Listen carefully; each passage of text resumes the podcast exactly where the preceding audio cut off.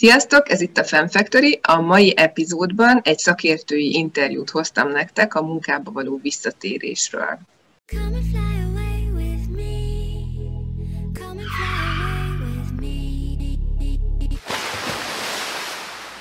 Sok szeretettel üdvözöllek Eszter, Nagy Úri Eszter lesz ma is a szakértőnk, aki már visszatérő vendég itt a Fem Factory-n. Hogyha nem láttátok az atipikus foglalkoztatási módokról szóló videónkat, akkor mindenképp nézzétek meg. Szia Eszter! Szia, üdvözlök mindenkit!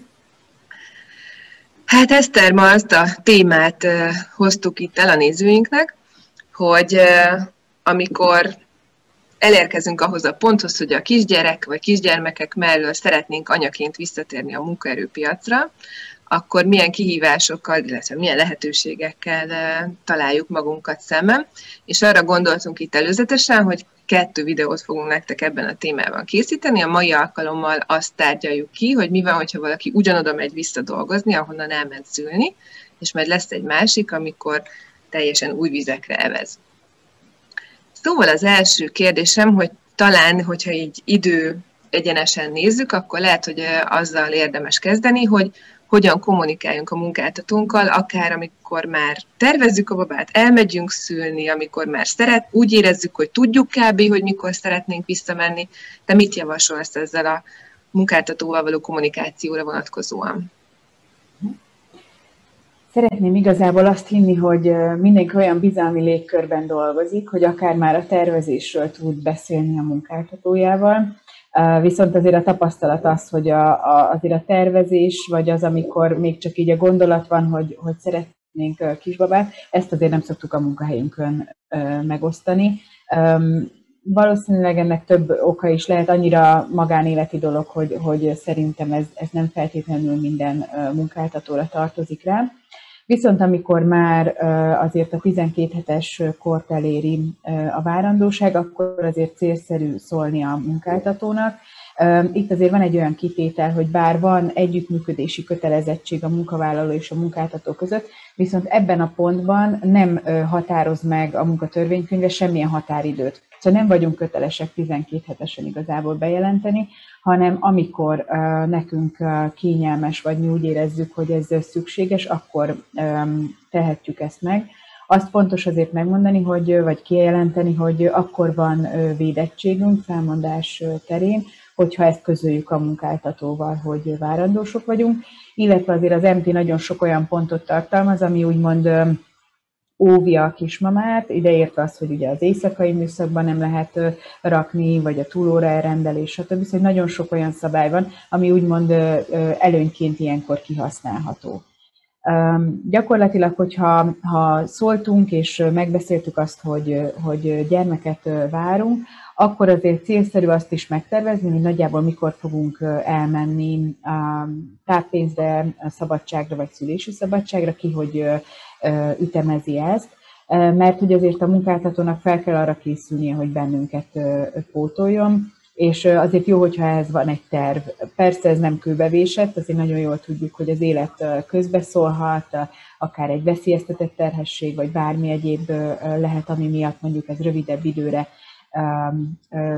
rövidebb idő lesz, viszont azért érdemes ezt a munkáltatóval megbeszélni. Hogy úgymond megvan ez a tervünk, eljön a nagy nap, mi elmegyünk szülési szabadságra, akkor pedig azt javaslom, hogy a visszatérés előtt egy olyan fél évvel mindenféleképpen vegyük fel a, a kapcsolatot.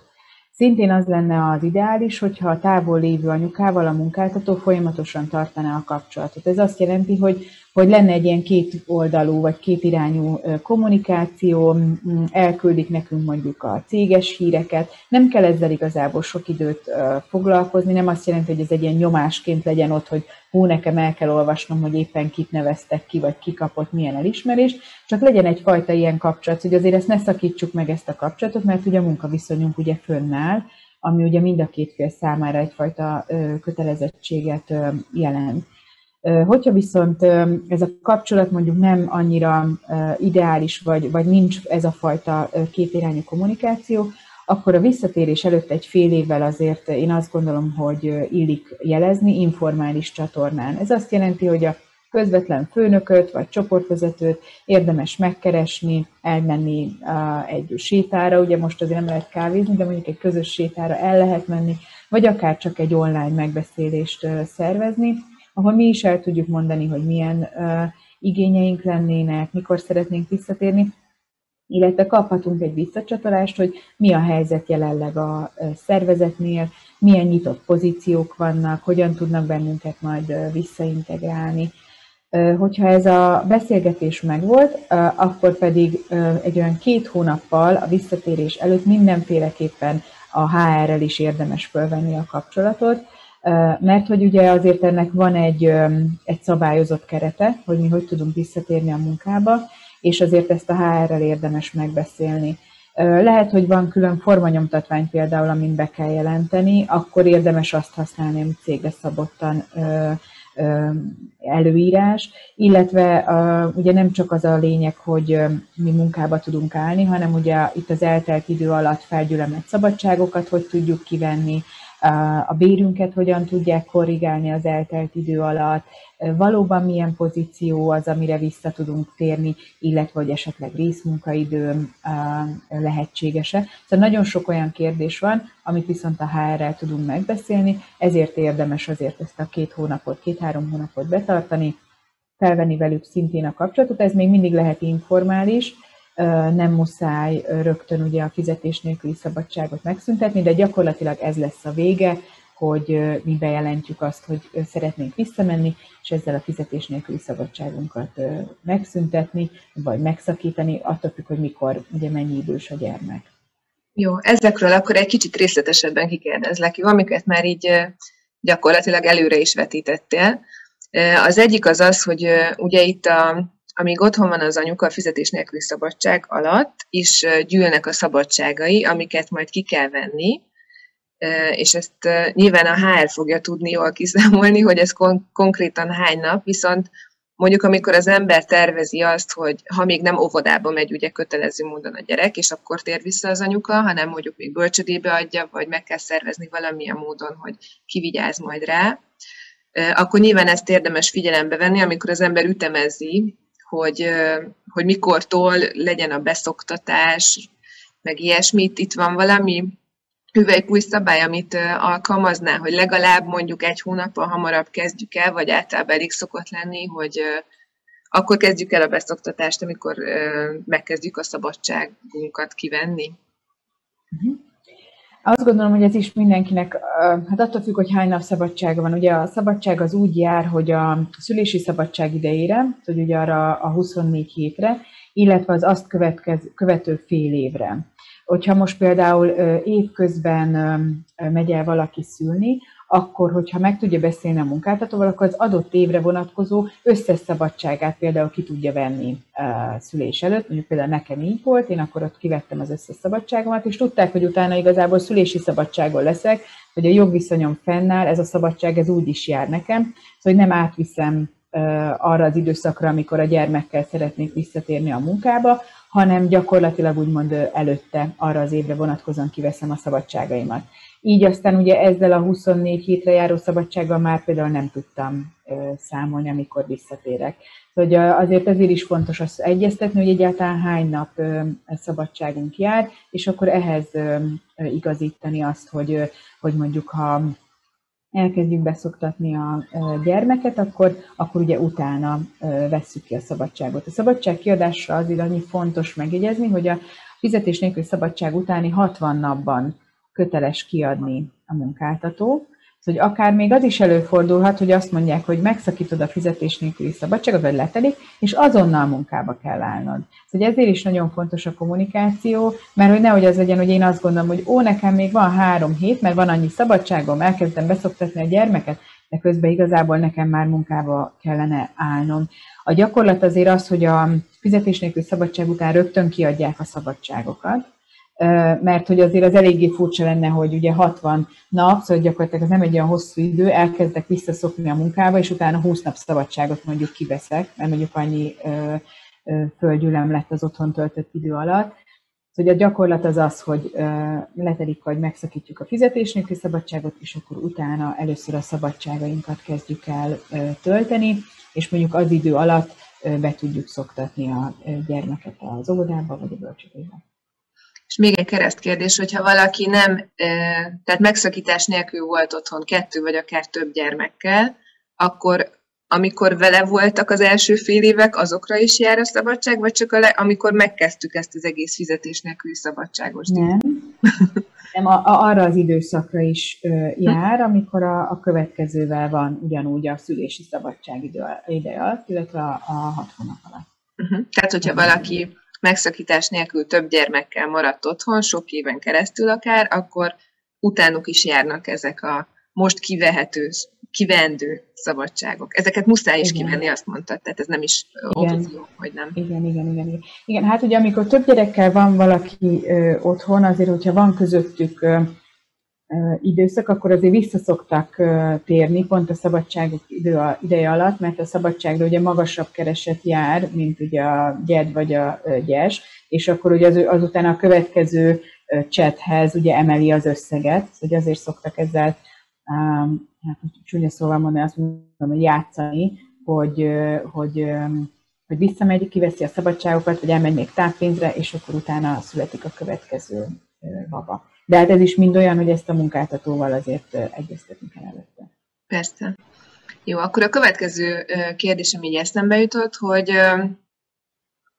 hogy vajon milyen pozícióba tudunk visszamenni. Mert ugye valahonnan eljöttünk, de egyáltalán nem evidens, hogy az a pozíció most betöltetlen szabad, és mi mehetünk ugyanoda, illetve, hogy képesek, most ezt lehet, hogy nem ez a megfelelő szó, de hogy képesek vagyunk most így kisgyermekes anyaként ugyanazt a pozíciót betölteni, vagy nem jó a képesek, mondjuk szeretnénk ugyanazt a fajta munkaterhelést, mint amit előtte végeztünk. Ezzel kapcsolatban milyen ilyen irányadó gondolatok vannak?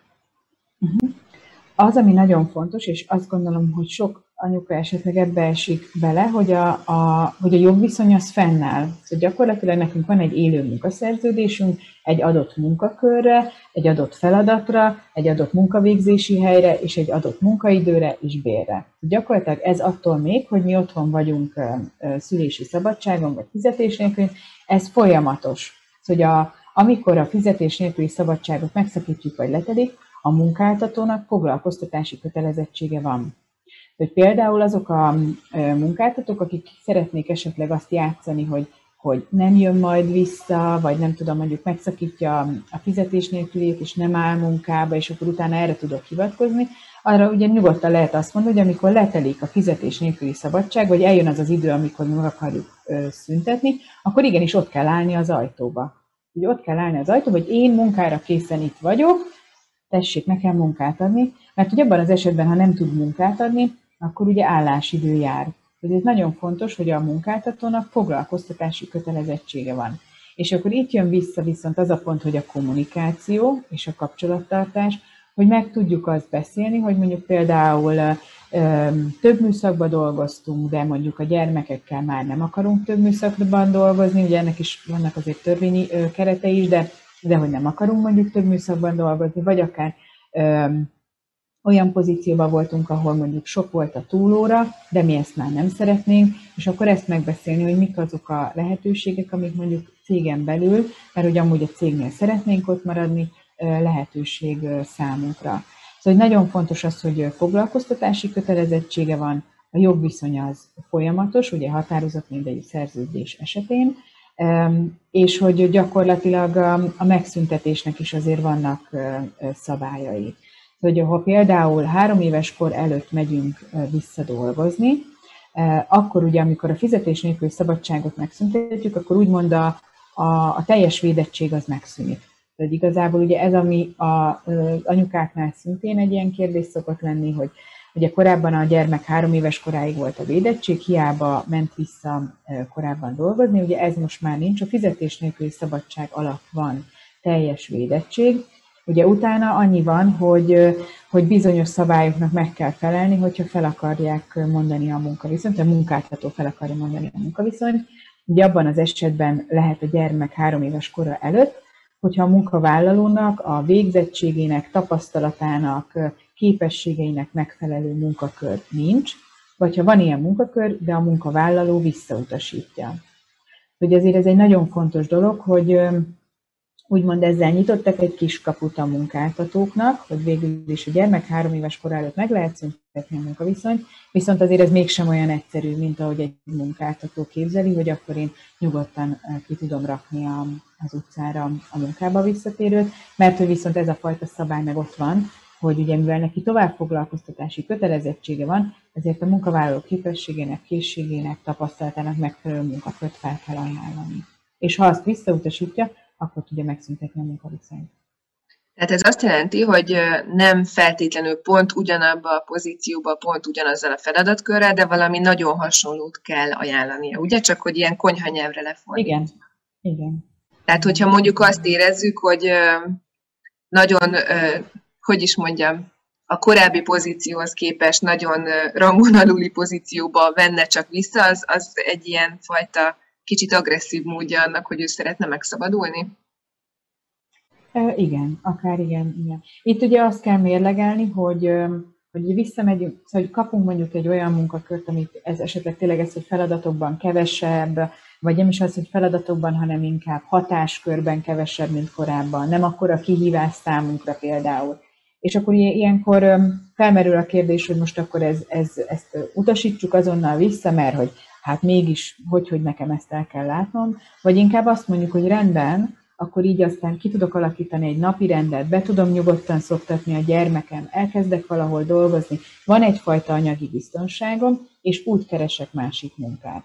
Hogy az egy fontos, hát ilyen lelki oldal úgymond, hogy úgy munkát váltani, hogy van egy munkahelyem, sokkal könnyebb, mint amikor úgy keresek munkát, hogy nincs mögöttem munkahely. Ezt szerintem mindannyian végig játszottuk, vagy ha más nem fejben végig gondoltuk, hogy az, egy, az egyfajta magabiztosságot ad, hogy tudom, hogy másnap hova megyek be dolgozni, tudom, hogy honnan kapom a fizetésemet, van TB-m, fizetnek utána mindenféle járulékot, és úgy keresek munkát, ami biztos, hogy sokkal jobb lesz, mert ugye jobba fogok váltani, vagy úgy keresek munkát, hogy letelik a fizetés nélkül, nem lesz TB-m, nem tudok hova ö, ö, menni másnap dolgozni, honnan lesz a fizetésem. Szóval, hogy, hogy azért ezt ilyenkor szerintem érdemes végig gondolni, hogy, hogy inkább ö, visszaülni egyfajta lóra, és aztán idővel azt lecserélni, de akkor legalább kialakítok egy napi rutint. Ezért azt gondolom, hogy aki már legalább egyszer vagy kétszer visszatért a munkaerőpiacra, nagyon jól tudja, hogy amíg otthon vagyunk, akkor egy olyan fajta rutinban élünk, amit a,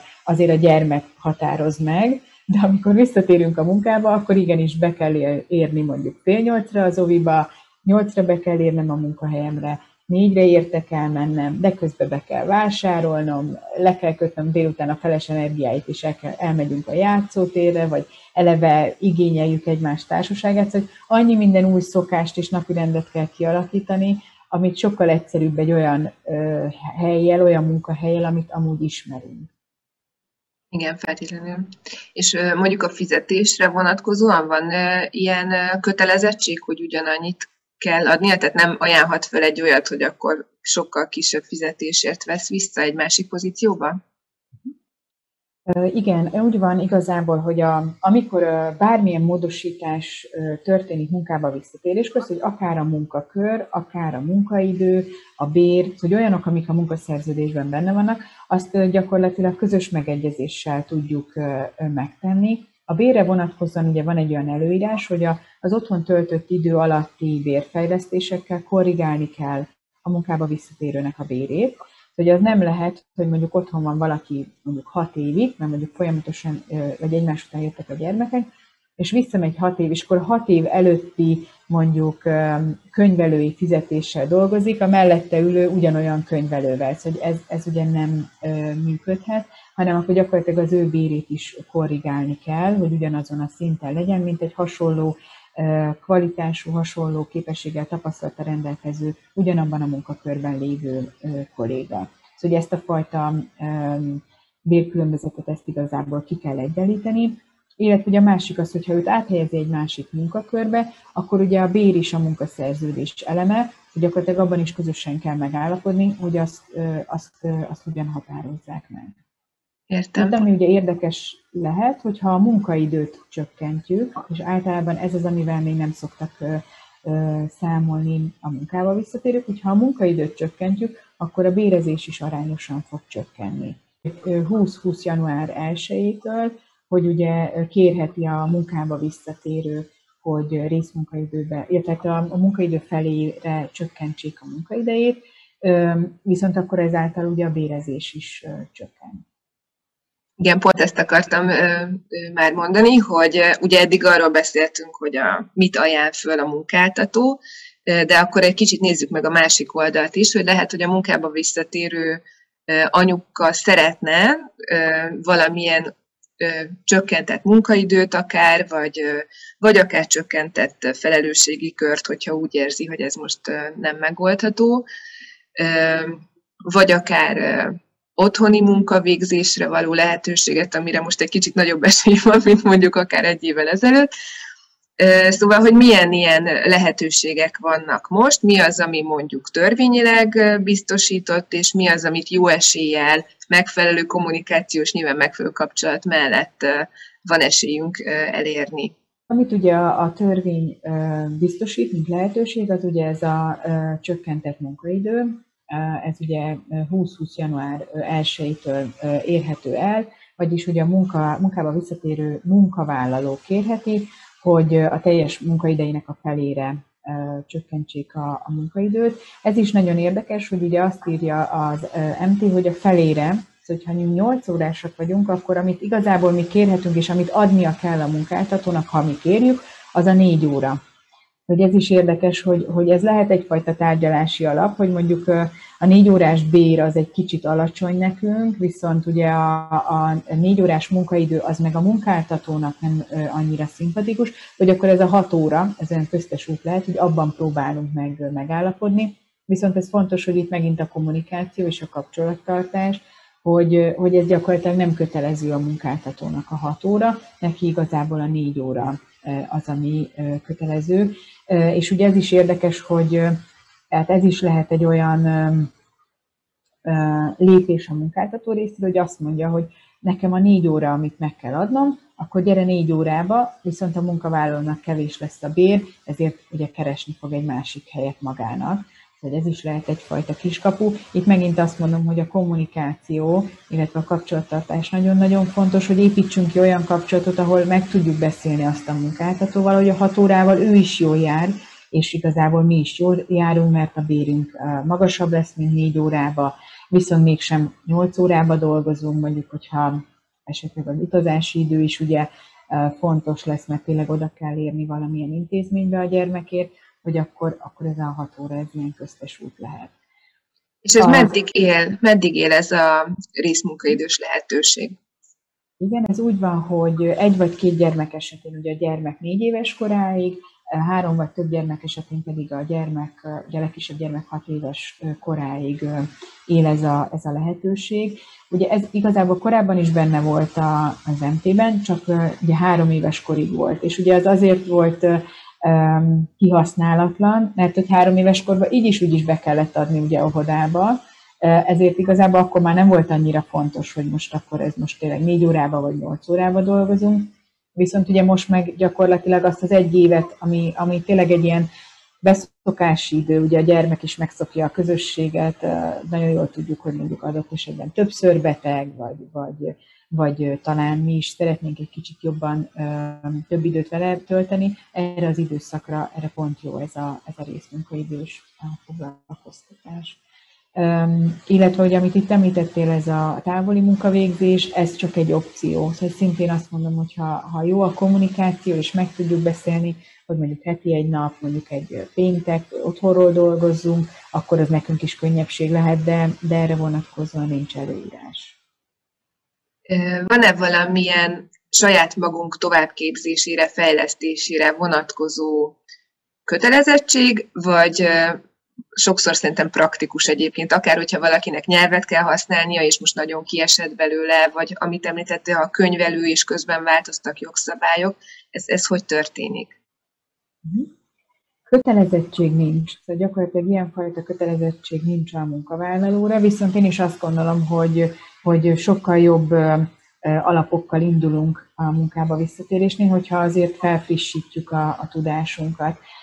Nem azt mondom, hogy az első egy évben, mert valószínűleg akkor mindenki mással van elfoglalva, meg próbálja az új helyzetet kialakítani, a napi rendet, a, azért sokszor van az, hogy, hogy főleg az első gyereknél eltervezünk valamit, hogy ez hogy fog majd kinézni, amikor megérkezik a családunkba, és akkor gyakorlatilag az egészet felborítja, mert egy teljesen más habitussal érkezik, más elvárásai vannak a kis csöpségnek, mint amit mi álmodtunk, vagy elgondoltunk.